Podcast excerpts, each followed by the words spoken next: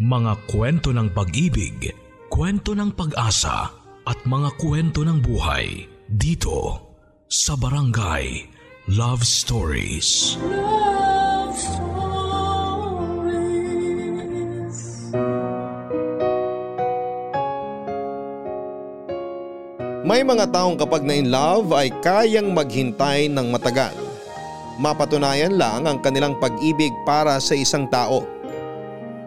Pero kung pagkakataon na mismo ang nagpa siya kahit gaano pa katagal, ay mahirap talagang abutin ang mga bagay na hindi naman para sa atin. Ikaw, hanggang saan ang kaya mong hintayin para sa taong iyong minamahal? Ang pag-ibig ay hindi minamadali. Sabi nga sa banal na kasulatan, love is patient. Minsan kailangan nating maghintay para sa taong minamahal natin.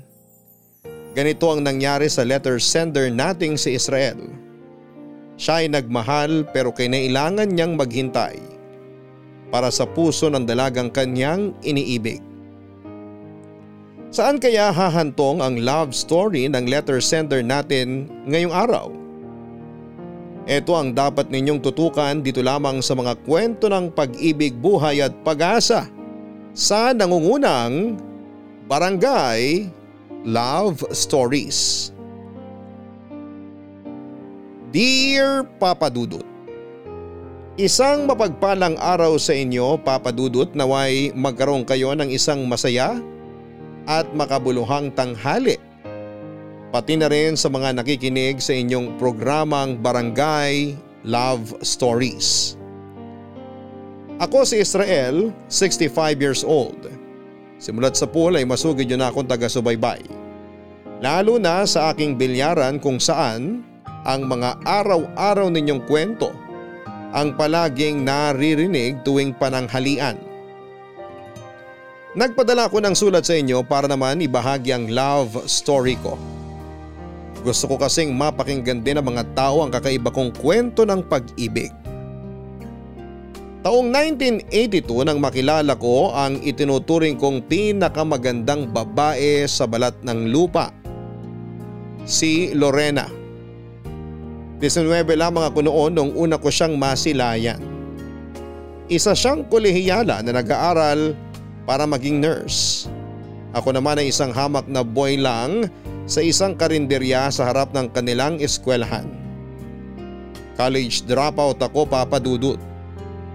Wala akong magulang na nagpapaaral sa akin at tanging ang lola ko lamang ang nagpalaki at nag-alaga sa akin. Bata pa lamang ay nagtatrabaho na ako para pag-aralin ang sarili ko. Kaso nga lang ay dumating ang panahon kung saan ay hindi ko na kayang tustusan ang sarili ko, kaya minabuti ko na lamang na tumigil sa pag-aaral. Papa Dudut, tandang-tanda ko pa ang araw ng pagkikita namin ni Lorena. Maulan noon dahil may paparating na bagyo. Sa kalagitnaan ng pagliligpit ko sa karinderya kung saan ako nagtatrabaho, ay biglang dumating si Lorena, basang-basa sa ulan.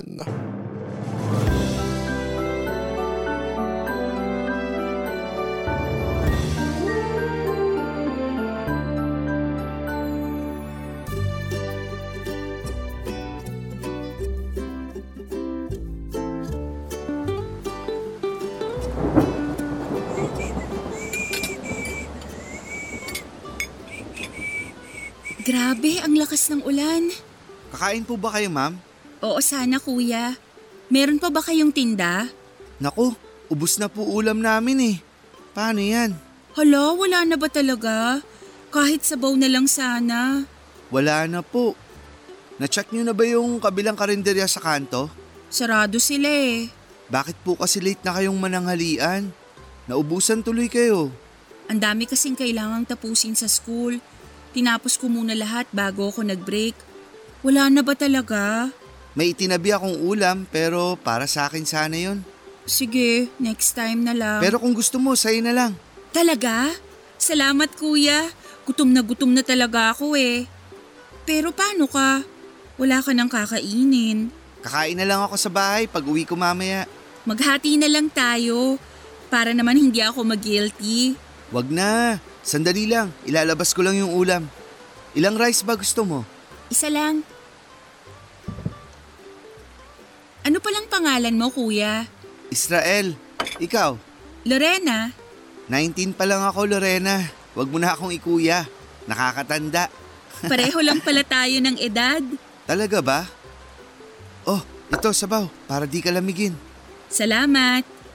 Mukhang busy talaga kayo sa school ah. Oo eh. Sunod-sunod na yung pinapagawa sa amin. Patapos na kasi yung semester. Base sa suot mo, nursing kinukuha mo? Oo, first year. Ang dami talagang kumukuha ng nursing ngayon, no? Madami talaga kasi yun ang hanap nila abroad. Totoo ba? So plano mo ring mga ibang bansa kaya ka nag-nursing? Hindi naman. Gusto ko lang talagang maging nurse. Pero kung may opportunity naman sa ibang bansa, bakit hindi, di ba? Oo nga naman. O sige, naiwan na kita para makakain ka na ng maayos. Salamat ulit. Pasensya ka na ha, naagawan pa kita ng ulam. Wala yun. Bunso sa limang magkakapatid si Lorena. Sundalo ang tatay niya samantalang nurse naman ang kanyang ina. Kumpara sa buhay ko ay mas maayos at may kaya ang pamilya nila. Papa Dudut, magandang dalaga si Lorena. Maihehelera ko siya sa mga tipo nila Dina Fonaby na isa sa mga pinakasikat na artista noong kapanahunan namin. Artistahin kasi ang datingan niya. May pagkatisay, mahabang buhok at malaanghel ang kanyang mukha. Simula ng araw na nagkakilala kaming dalawa ay araw-araw ko nang inaabangan si Lorena sa labas ng eskwelahan nila. Mabuti na lamang at paminsan-minsan ay kumakain sila sa karinderya namin kasama ang mga kaibigan niya. Hindi naglaon ay naging suki na namin sila. Sa araw-araw na pagkikita namin ay nakabuo kami ng pagkakaibigan ni Lorena. Hindi siya maarte sa katawan, Papa Dudut.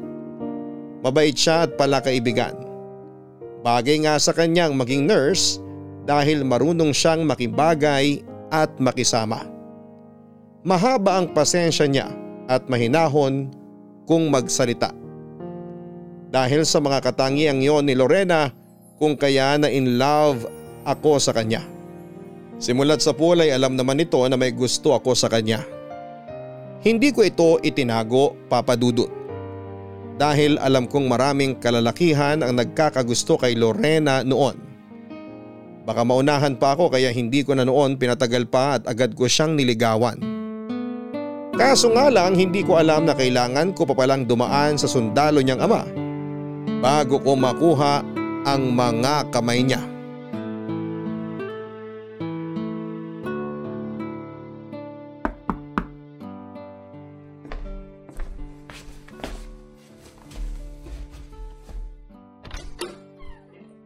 Magandang hapon po, sir. Magandang hapon din. Si Lorena po. Nagbibihis pa. Ikaw yung kasama niyang kakain sa labas? Ako nga po. Anong pangalan mo? Israel po. Israel? Ikaw ba yung nakukwento ng anak ko na nanliligaw sa kanya? Ako nga po. Kita mo nga naman. Hindi talaga nauubusan na manliligaw yung anak ko na yon. May iba rin po nanliligaw kay Lorena? Aba syempre. Para sa tatay. Maganda ang lahi. Totoo naman po. Magkamukha nga po kayo eh. Pero alam mo iyo, masyado pa kayong mga bata para sa mga ganyang bagay. College naman na po si Lorena eh. Hindi pa ba siya pwedeng ligawan? College pa lang. Nag-aaral pa kaya hindi pa talaga pwede. Ikaw ba? Hindi ka ba nag-aaral? Tumigil na po ako eh. Wala po kasi akong pampaaral sa sarili ko. Pero nakapagtapos ka naman ng high school? Opo, hanggang high school lang po tinapos ko. Yan ang sinasabi ko. Sa halip na unahin mo yung pag-ibig na yan, bakit hindi mo muna tapusin ang pag-aaral mo? Hirap po ng buhay eh.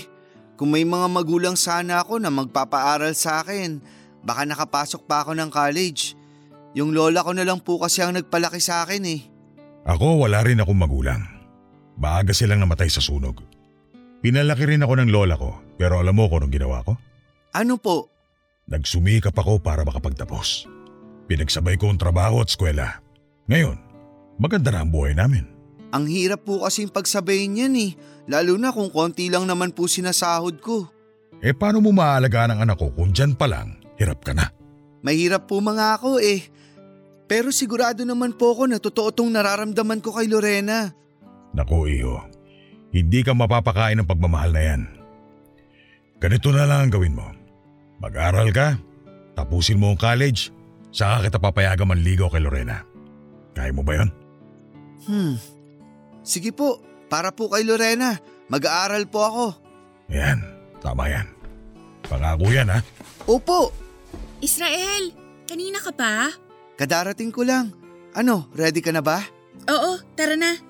Ay, pa, ito pala si Israel. Siya yung sinasabi ko sa'yo. Oo, nagpakilala na siya sa akin. Ano po sa tingin niyo? Alam niya na kung anong tingin ko sa kanya. Hindi ba Israel? Opo. Baka mamaya tinakot niyo na naman siya ha? Hindi naman niya ako tinakot. Nag-usap lang kami ng papa mo. Ganun ba? O sige tara na. Pa, alis na po kami. Mauna na po kami sir. Mag-iingat kayo ha. Huwag papagabi. Israel, yung pinag-usapan natin ha? Opo, pangako ko po. Anong pinag-usapan nyo? Secret. Sa amin na lang yun. Aba, kayo ha? Papa Dudut, naiintindihan ko kung bakit gusto muna ni Mang Dencio na makapagtapos ako ng pag-aaral bago niya ako payagang manligaw sa anak niya. Bilang magulang ay gusto lang din niyang magkaroon ng maayos na buhay ang anak niya. Kaya naman sineryoso ko ang mga sinasabi nito. Nag-ipon ako habang nagtatrabaho sa karinterya at sa sumunod na pasukan ay nag-enroll ako sa kolehiyo bilang irregular student. Mahirap man ay sinikap kong pagsabayin ang trabaho at pag-aaral para lamang kay Lorena. Habang nag-aaral ay nagpatuloy ang pagkakaibigan namin ni Lorena. Mabuti na lamang at nang panahon na yon ay hindi talaga tumanggap ng manliligaw si Lorena. Focus lamang siya sa pag-aaral kaya ganun din ang ginawa ko. Nang makagraduate si Lorena ay agad siyang nakahanap ng trabaho bilang nurse sa isang pampublikong ospital. Dahil naman irregular student ay natagalan bago ko nakuha ang diploma ko, Papa Dudut. Pilit kong iginapang ang pag-aaral ko hanggang sa tuluyan na nga akong natapos sa kolehiyo.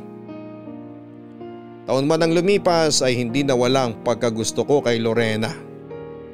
Kaya naman nang makuha ko na sa wakas ang diploma ko, ay agad ko itong iprenesenta kay Mang Dencio. Natuwa siya nang malaman itong tinupad ko ang pangako ko sa kanya. Ang problema nga lang kung kailan nagsisimula na akong manligaw kay Lorena ay sakto naman ang pag-alis nito papunta sa ibang bansa para maging O F W. Nagulat na lamang ako noon, Papa Dudut, nung nalaman kong nakatakda na palang lumipad sa ibang bansa si Lorena matapos siyang makahanap ng trabaho bilang nurse sa Qatar. Itinago niya talaga ang balitang ito sa mga tao dahil hindi pa sigurado kung matutuloy siya noon o hindi, Papa Dudut. Kaya noong nakumpirma niya ito ay sa akin niya agad sinabi ang magandang balita. Para kay Lorena ay magandang balitang nangyari, pero para sa akin ay bad news ang pag-alis niya. Dahil paano ko siya liligawan kung nasa malayo siyang lugar? Malungkot man ay wala akong choice kundi ang pakawalan si Lorena. Hindi ko naman kasi hawak ang buhay niya dahil isa lamang akong hamak na manliligaw. Sa kabila ng nangyari ay nagpatuloy ang komunikasyon namin ni Lorena kahit nasa ibang bansa na siya. Sa pamamagitan ng snail mail ay buwan-buwan kaming nagpapadala ng sulat sa isa't isa para makapag-update sa mga buhay namin. Noong mga panahong yon ay nakahanap ako ng trabaho bilang mekaniko. Habang naghihintay kay Lorena ay unti-unti kong inayos ang buhay ko. Ipinangako ko kay Lorena na hihintayin ko ang pagbabalik niya at kapag nangyari yon ay maganda na dapat ang buhay ko sa Pinas. Ngunit sa pagtagal ng panahon, Dumalang ang mga pinapadalang sulat ni Lorena hanggang sa dumating ang araw na wala na akong natanggap na update mula sa kanya. Ang masaklap nito ay wala na rin akong kontak kina Mang Dencio matapos silang lumipat ng tirahan. Sa pagkaputol ng komunikasyon namin ni Lorena ay nagpatuloy ako sa buhay. Umaasa na balang araw ay makakarinig din ako ng balita mula kay Lorena. Kaso nga lang ay mahabang panahon na ang lumipas ay wala na akong narinig mula sa kanya. Doon na po dumating sa buhay ko si Rose. Tao po? May tao po ba? Ano po yun, ma'am?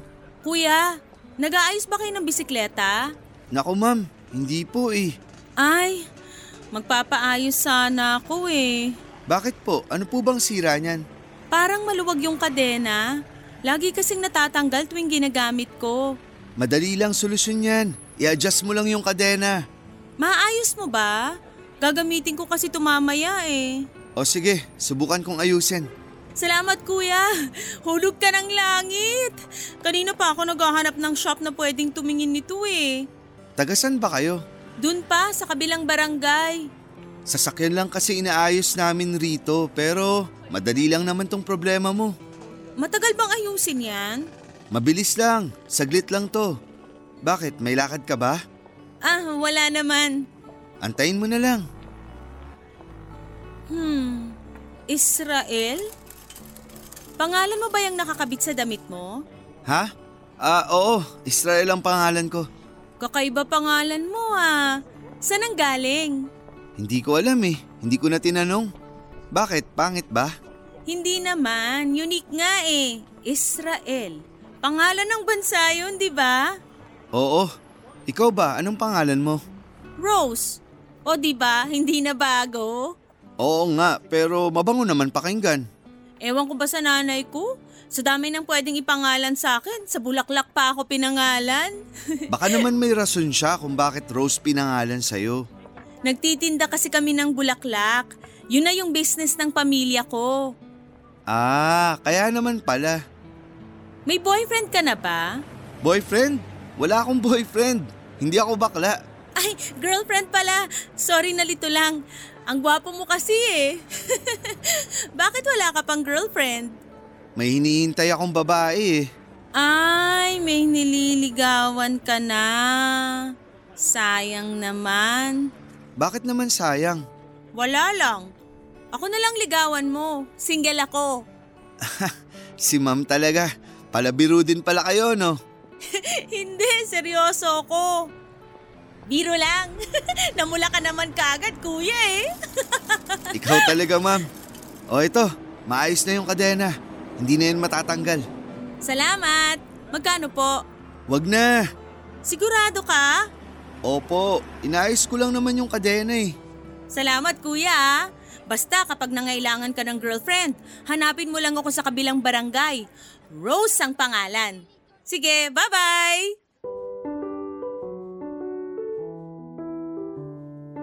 Si Rose ang panganay sa tatlong magkakapatid. Tendera siya ng mga bulaklak na noong mga panahong yon ay nahilig sa paggamit ng bisikleta. Hindi naman talaga ako nag-aayos ng bike, Papa Dudut.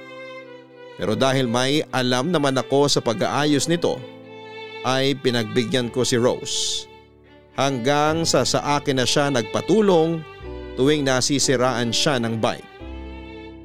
Doon nagsimula ang pagkakaibigan namin. Sa mga sumunod na buwan ay inamin sa akin ni Rose na matagal pala siyang tumigil sa pagbibisikleta. Parang hobby lang kasi niya yon at nung nawalan siya ng time ay tinambak na lamang niya ang bike niya. Ang pinagtataka ko lang dati, kahit na hindi na siya gumagamit ng bike ay palagi pa rin niya itong ipinapaayos sa akin. Saka ko na lang nalaman na kaya pala ganoon ay dahil may gusto pala sa akin si Rose. Papa Dudut, loyal ang puso ko kay Lorena at nang mga panahon na yon ay hindi ko tinanggap ang pag-amin ni Rose.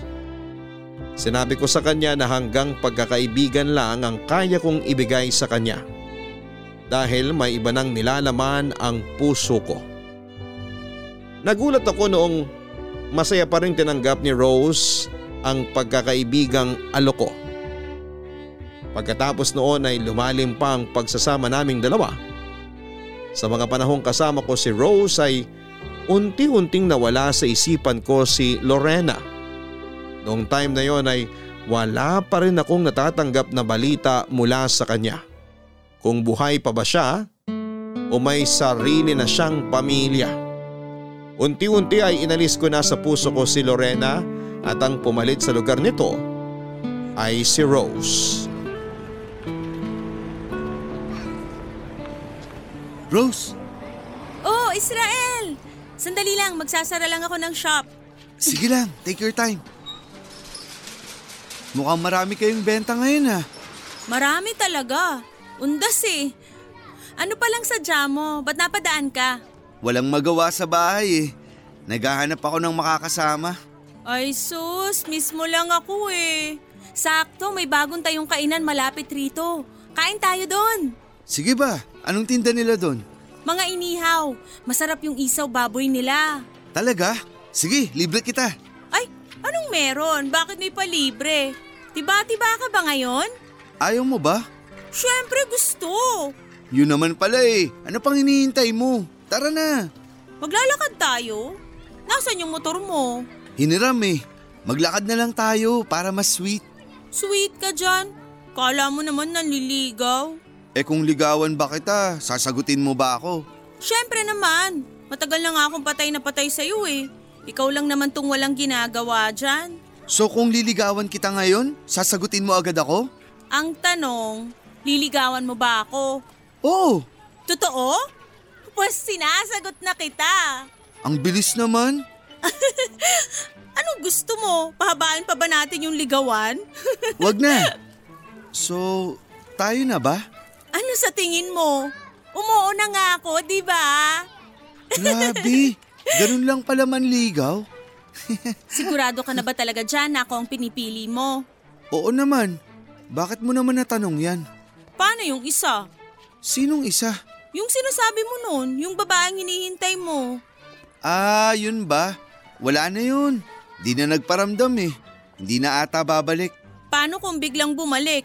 Iiwan mo ako? Hindi ah, kaya nga kita niligawan eh kasi hindi na siya ang laman ng puso ko. Ikaw na.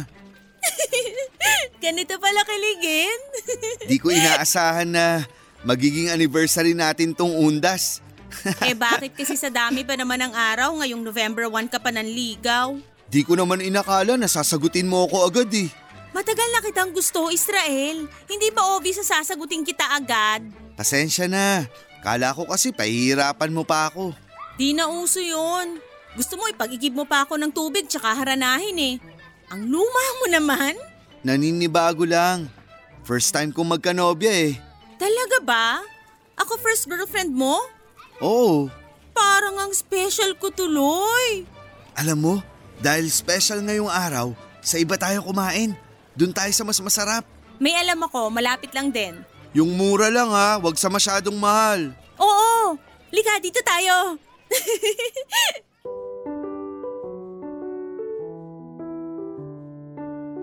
Maganda naman ang naging relasyon namin ni Rose, Papa Dudut. Hindi man siya ang unang minahal ko ay siya ang pinakaunang girlfriend ko. Hindi ko nga inaasahan na mahuhulog din pala ang loob ko sa kanya pagkatapos ng mahabang panahong pagsasama namin. Siguro'y tunay ngang natuturuan ang puso nating umibig, Papa Dudut. Dahil gano'n na nga ang nangyari sa amin ni Rose. May mga pagkakataon noon sa buhay naming dalawa na sinusubo kami ng mga unos. Pero sa tulong ng isa't isa ay nalampasan namin ang lahat ng problemang ito. Nakakatuwang balikan dahil ilang beses din kaming naghiwalay noon ni Rose. Dahil sa mga maliliit na bagay pero palagi rin kaming nagkakabalikan. Ang mga kaganapang yon sa buhay naming dalawa ang siyang mas nagpatibay sa pagsasama namin. Hindi naglaon ay hiningi ko ang mga kamay ni Rose para pakasalan siya sa simbahan. Limang taon na kami noong nagsasama at sobrang saya ko, Papa Dudut, noong umuo siya. Maliban dito ay dala-dala na rin ni Rose ang first baby namin. Yun nga lang, sadyang mapagbiro talaga ang tadhana. Ilang araw bago ang nakatakda naming kasal ni Rose ay biglang nagparamdam sa buhay ko si Lorena. Ang babaeng matagal ko nang hinintay ay parang kabute. Nabigla na lang nagpakita kung kailan tanggap ko nang hindi na siya magiging parte ng buhay ko. Papa Dudut, handa na ang lahat noon. One week na lang ay ikakasal na kami ni Rose. Ready na ang isusuot niyang wedding gown, nakareserve na ang simbahan pati ang pagdadausan ng reception. Naipadala na ang mga imbitasyon at handa na ang wedding entourage. Hinihintay na lang naming matapos sa mga araw hanggang sa bigla kaming nagkita ni Lorena. Nasa trabaho ako noon at busy sa pag-aayos ng makina ng sasakyan. Noong marinig ko ang boses niyang tumawag sa pangalan ko. Akala ko nga noon ay nananaginip lamang ako. Hindi ko ma-describe kung ano ang nararamdaman ko ng araw na yon. Nagulat, natuwa, na-excite. Nagkanda lito-lito na ang emosyon ko matapos kong muling masilayan si Lorena. Napakalaki ng ipinagbago ng itsura niya, Papa Dudut. Taglay pa rin naman niya ang ganda niya, pero makikita na sa kanyang itsura ang paglipas ng panahon. Hindi na tulad ng dati, mas mature na ang kanyang mukha. Naalala ko sa kanya ang tatay niyang si Mang Dencio, kung saan niya nakuha ang ganda niya. Para akong nanumbalik sa nakaraan ng mga oras na yon. Dali-dali ako nagpaalam sa trabaho para makausap ng maayos si Lorena. Inimbitahan niya akong kumain sa labas at doon ay sinagot niya ang mga katanungan sa isipan ko kung ano ang nangyari sa nagdaang mga taon.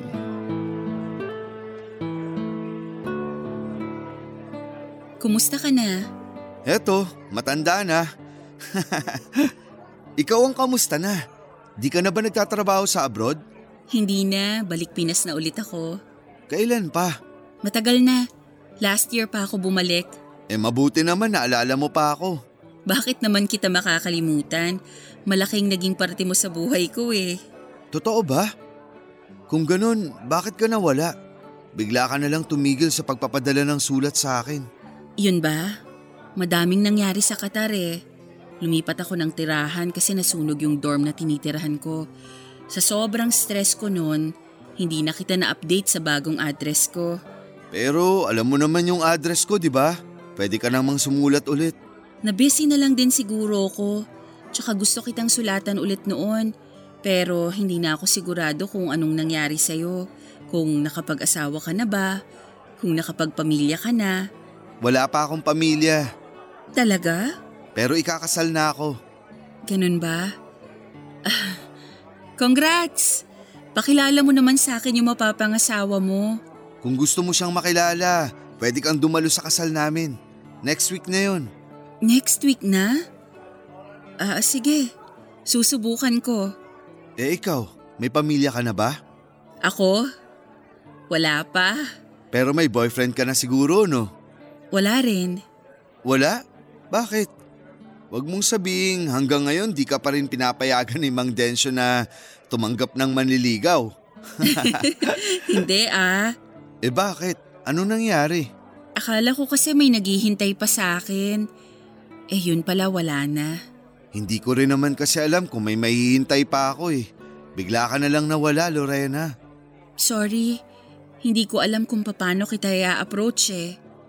Parang nahiya na lang din kasi akong magpakita ulit sa'yo. Siyempre, mahabang panahon din na hindi ako nagparamdam eh.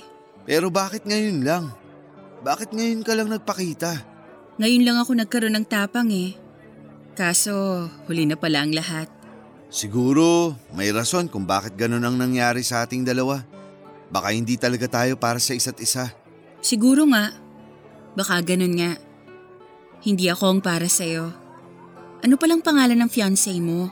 Rose. Flower shop owner siya. Nakakatuwa naman. Bumagay sa trabaho niya yung pangalan niya. Kaya nga eh, mabait si Rose, makulit nga lang. Masaya ako na may nahanap ka ng babae na mamahalin mo. Congratulations ulit, Israel. Salamat.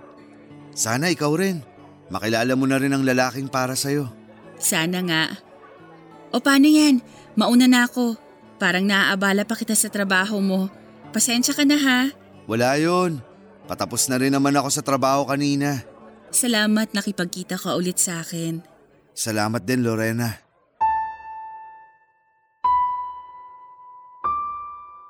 Matapos masagot ang bawat katanungan, matapos naming i-update ang isa't isa sa naging takbo ng buhay namin, ay tuluyan na kaming naghiwalay ni Lorena.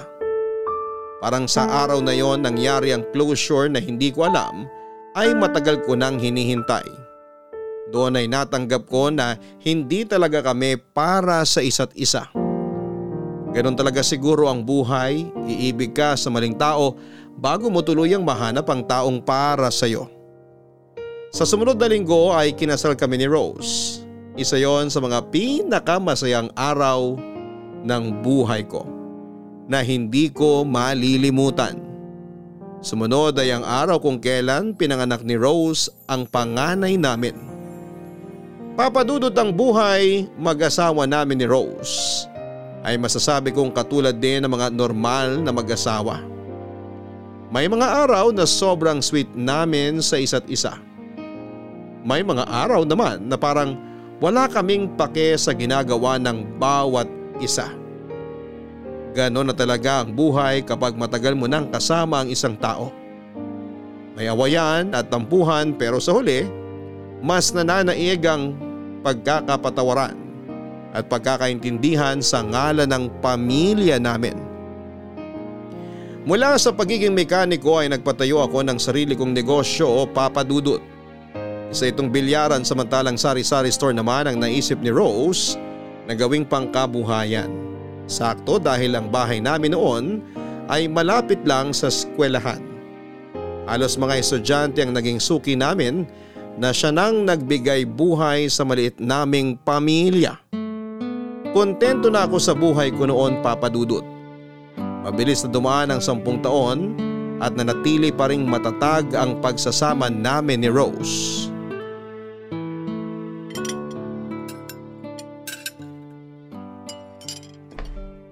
Wow! Ang bango ah! Tama ba yung naaamoy ko? Adobo? Adobo nga! Gutom ka na ba? Halika kumain na tayo. Eh, yung mga bata? Yung isa tulog. Yung dalawa nasa labas. Hindi na ba natin sila hihintayin? Wag na, mauna na tayong kumain. Matatanda na yung mga yun. Kakain na lang sila kapag ginutom sila. Nagtabi naman ako ng ulam dyan eh. Hirap talaga kapag nagbibinat at nagdadalaga na ang mga anak, no? Palagi na lang silang nasa labas. Hindi na tayo sabay-sabay kumain. Ikaw naman, parang hindi ka dumaan sa pagkabata. Ikaw din naman nung binata ka, lakwatsero ka rin naman eh. Hindi ah. Ay sus! Nakakamiss din pala maging bata, no? Yung mga panahong malakas pa mga buto natin, hindi pa nirarayuma. Masaya din naman tayo ngayon ah. Oo naman, syempre. Pero minsan, napapaisip lang din ako kung ano yung mga bagay na hindi ko nagawa nung kabataan ko. Bakit? Marami ka bang pinagsisisihan na hindi mo nagawa? Marami. Hindi ako nakapasyal. Hindi ako nakabili ng mga bagay na uso noon. Yung mga pagkakataon na hindi ko nagawa at nasayang dahil hirap sa buhay. Pwede mo pa rin namang gawin yan ngayon eh. Kung sa bagay. Eh sa relasyon natin, wala ka bang pinagsisisihan? Wala. Masaya ako sa relasyon nating dalawa ngayon. Ano namang pagsisisihan ko? Meron ba dapat? Baka lang naman meron. Rose, masaya ako na ikaw ang napangasawa ko. Pero ni minsan ba, hindi mo natanong yung sarili mo kung ano kayang nangyari kung hindi tayo nagkakilala nung araw na nagkita tayo? Paano kung si Lorena ang nakatuluyan mo? Si Lorena? Bakit naman biglang napasok si Lorena sa usapan natin? Alam ko naman na si Lorena ang nilalaman ng puso mo nung nagkakilala tayo. Alam ko yun, ramdam ko. Pero hindi ako galit. Kailanman hindi ako nagalit at hindi ako magagalit kahit nasabihin mo pang mas mahal mo si Lorena. Bakit hindi ka magagalit? May karapatan kang magalit kasi ikaw ang asawa ko. Kasi tanggap ko ang katotohanan na may mas nauna sa akin at okay lang yun. Ang mahalaga naman e eh kung kanino ka napunta at sa akin yun. Hindi ko alam kung bakit si Lorena ang tumatakbo sa isip mo ngayon. Pero gusto ko lang malaman mo, Rose, na ikaw ang babaeng minamahal ko. Wala nang iba. Hindi si Lorena. Ikaw. Ikaw ang pinili ko. Ikaw lang. Huwag na nga nating pag-usapan yung mga hindi natin nagawa noon kasi wala naman ang magbabago eh. Ang pag-usapan na lang natin yung ngayon. O sige, pasensya ka na kung ano-anong naiisip ko kasi. Tanggalin mo na sa isip mo yung mga bagay na yan. Pass is pass. Hayaan na lang natin sa nakaraan yung mga bagay na yan. Tama ka nga. Kumain na lang tayo. Alam mo kung anong masarap isabay dito sa adobo mo? Ano? Juice. Sandali lang. Ipagtitimpla kita ng juice. Tiwala sa isa't isa at pagpapakumbaba ang sekreto kung bakit tumagal ang relasyon namin ni Rose. Sobra-sobra ang pagmamahal niya sa akin noon. Kaya naman sinuklihan ko ito ng pagiging ulirang ama at asawa. Kailanman ay hindi ko tinangkang mambabae o lokohin ang asawa ko. Hindi rin ako pumasok sa anumang bisyo dahil alam kong isa ito sa mga rason kung bakit nagkakasiraan ang isang pamilya. Sa pamamagitan nito ay nananatili kaming tahimik at healthy ang pamilya namin, Papa Dudut. Hindi striktong may bahay si Rose. Paminsan-minsan tuwing nagkakayaan kami na mga kaibigan kong lumabas ay pinapayagan niya akong maglakwatsa. Ganoon din naman ako sa kanya. Sinubukan naming pagbigyan ang kanya-kanya naming buhay para hindi kami magsawa sa isa't isa. Kumbaga ay nagkaroon din kami ng me time para sa mga sarili namin. Papa Dudut, tatlo ang naging anak namin ni Rose. Sa tulong ng bilyaran ko at ng sari-sari store niya ay napag-aral at napagtapos namin ang mga anak namin. Wala na talaga akong ibang mahihiling pa noon.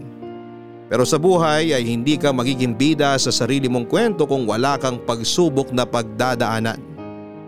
Dumating ang pagsubok na yon sa buhay namin noong bigla na lamang na-diagnose si Rose na may breast cancer. Nagsimula ang lahat sa isang maliit na bukol sa pagitan ng kaliwang dibdib at ilalim ng kilikili ni Rose. Noong una ay hindi niya ito pinansin dahil hindi naman daw ito masakit. Inakala niya na sa pagdaan ng mga araw ay unti-unti rin itong mawawala.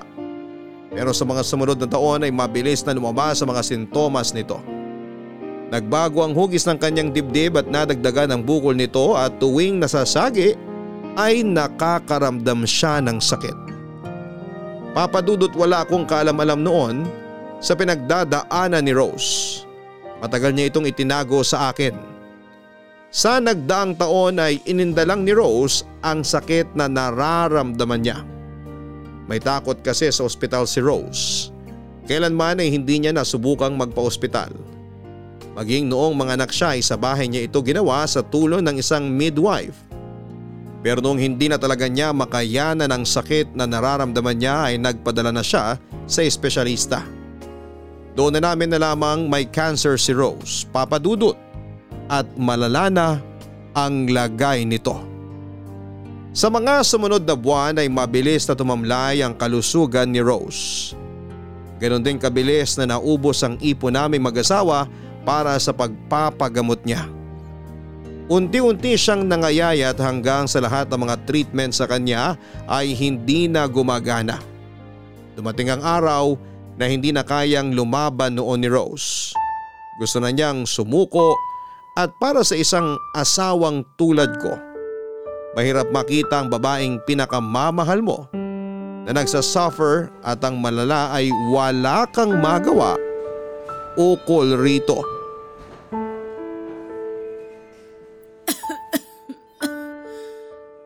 Uh, Rose, okay ka lang ba? Uh, okay lang ako. May kailangan ka? Gusto mo ng tubig? Hindi. Salamat. Matulog ka na uli. Ikaw, bakit gising ka pa? Hindi ka pa ba matutulog? Hindi ako madalaw-dalaw ng antok. Tsaka ilang minuto na lang papunta na rito yung nurse na nagra-rounds para i-check ang B P ko. Aantayin ko na lang muna yon bago ko magpahinga. Kung may kailangan ka, sabihin mo lang sa akin, ha? Wala naman akong kailangan. Pero may gusto ako. Anong gusto mo? Gusto mo bang kumain? Sabihin mo lang, ibibili kita ng pagkain. Gusto ko nang sumuko, Israel. Rose naman. Pagod na ako eh. Pagod na yung katawan ko. Pagod na yung isip ko. Pagod na lahat. Kung pwede lang sanang i-fast forward tong sakit ko para matuluyan na ako.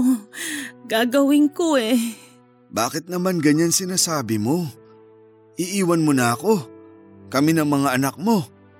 Bibitaw ka na lang basta. Wala naman tayong laban eh. Nandito ako sa ospital hindi para magpagaling kundi para pahabain lang yung buhay ko. Pinapahaba lang ng mga doktor yung paghihirap ko. Pinapatagal lang nila yung pagkamatay ko. Rose, hindi ka mamamatay. Mamamatay ako. Yun ang totoo kaya hanggat maaga pa, tanggapin na natin yun. Hanggat humihinga ka pa, hanggat nagsasalita ka pa, hanggat patuloy na tumitibok yung puso mo, hindi ako titigil sa paglaban. Sana ganun ka rin. Alam ko mahirap tanggapin, pero kailangan.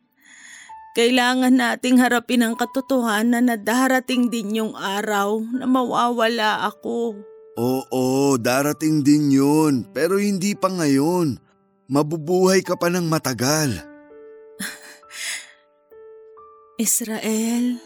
Ano yun? Salamat. Huwag kang magpasalamat sa akin. Trabaho ko bilang asawa mo ang bantayan at alagaan ka. Hindi yun ang tinutukoy ko. Nagpapasalamat ako sa'yo sa pagpili mo sa akin. Ha? Anong sinasabi mo? Alam kong hindi ako ang mahal mo. Pero ako yung pinili mo. Pinili mo kong pakasalan. Sinamahan mo kong bumuo ng pamilya. Maraming salamat. Rose, mahal kita. Alam ko at mahal na mahal din kita. Masaya ako kahit na pangalawa lang ako sa puso mo. Masaya ako kasi kahit ganun, hindi mo pinaramdam sa akin na second choice lang ako. Israel, alam ko na kailanman hindi naalis sa puso mo si Lorena. Pero gusto kong malaman mo na naiintindihan kita. Sapat na na binigay mo sa akin ang pinangarap kong buhay. Ikaw ang dahilan kung bakit hindi ako natatakot mamatay. Ikaw ang dahilan kung bakit kontento na ako sa buhay. Rose. Kaya ngayon, nararapat lang din na bumawi ako sa iyo.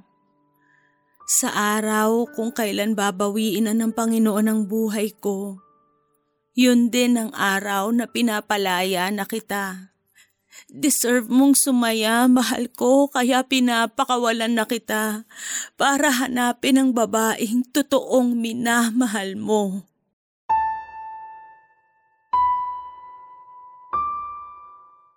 Tatlong buwan makalipas ang pag-uusap namin yon ay tuluyan ang bumigay si Rose.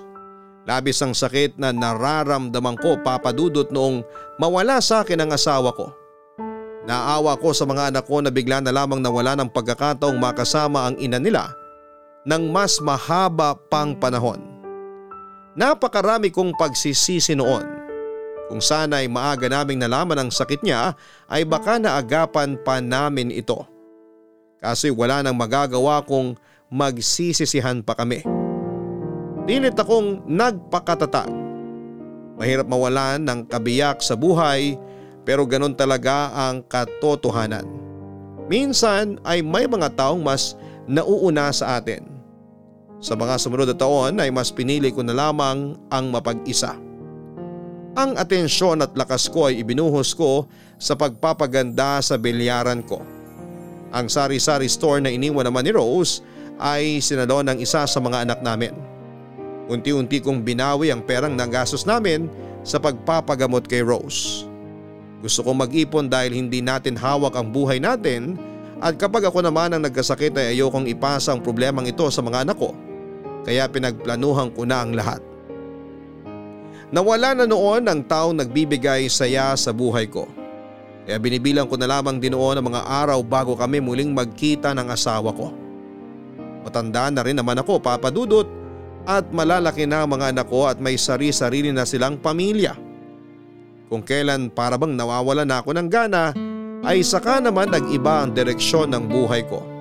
Ito ay dahil makalipas ang mahigit dalawang dekada, ay muli kaming nagkita ni Lorena.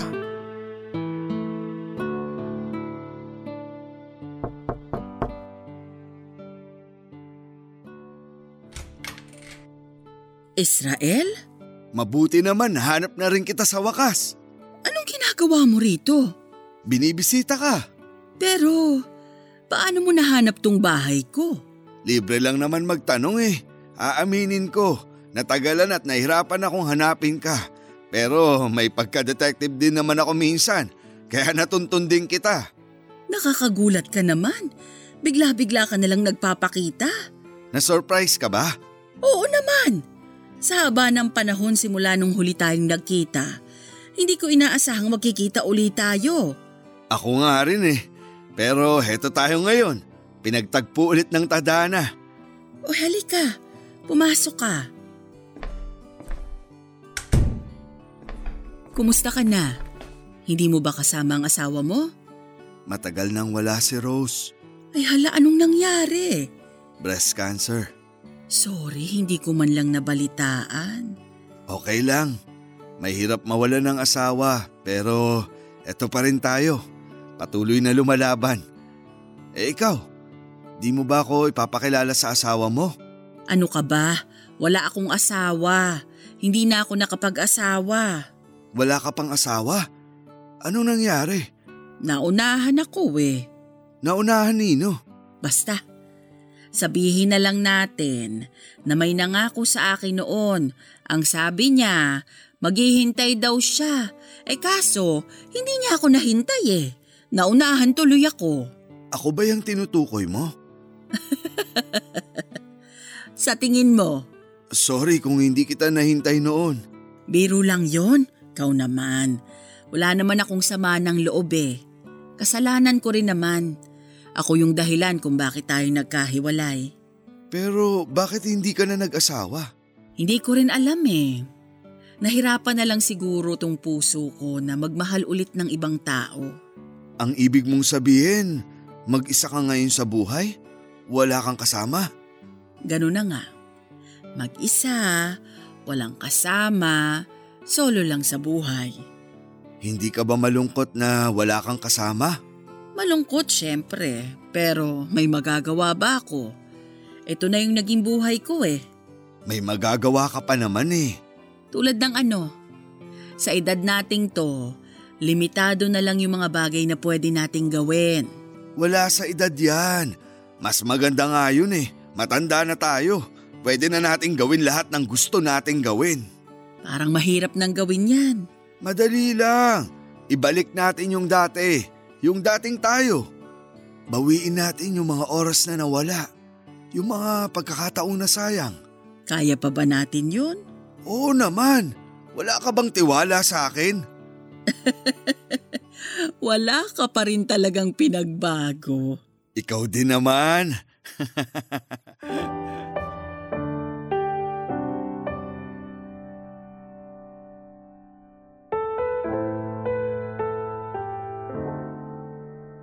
Sa muling pagbabalik ni Lorena ay biglang nagkaroon ng kulay ang madilim na buhay ko, Papa Dudut.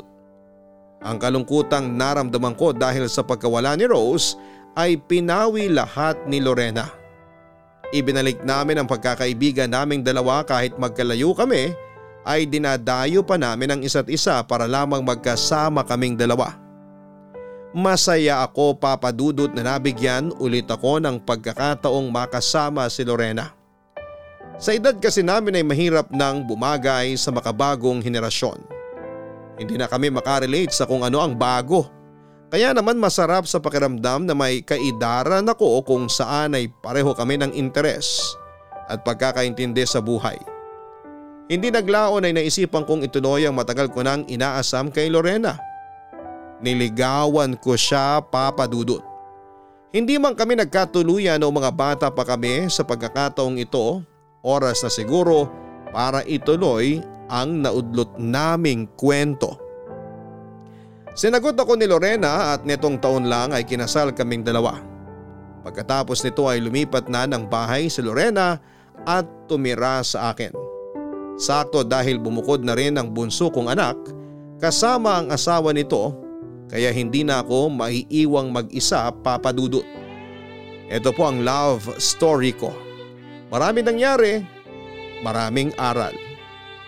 Muli, magandang araw po sa inyo.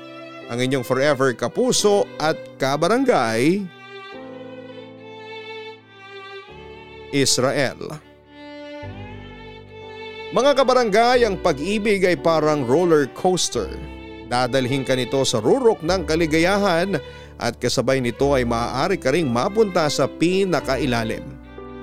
Ano't ano paman, kahit kailangan mo makipagsapalaran sa ngalan ng pag-ibig ay sigurado kung worth it din naman ito sa dulo. Kaya naman sa mga kabarangay nating hanggang sa ngayon ay nananatili pa rin single, huwag tayong mawala ng pag-asa dahil ang bawat ipinapanalangin natin sa buhay natin ay darating din sa tamang panahon. Hanggang sa muli, ako po ang inyong si Papa Dudut sa mga kwento ng pag-ibig, buhay at pag-asa sa Barangay Love Stories number one. Mga kwento ng pag-ibig, kwento ng pag-asa at mga kwento ng buhay dito sa Barangay Love Stories. Love Stories. Nagustuhan ang iyong napakinggan? Ituloy yan via live stream sa w w w dot g m a network dot com slash radio.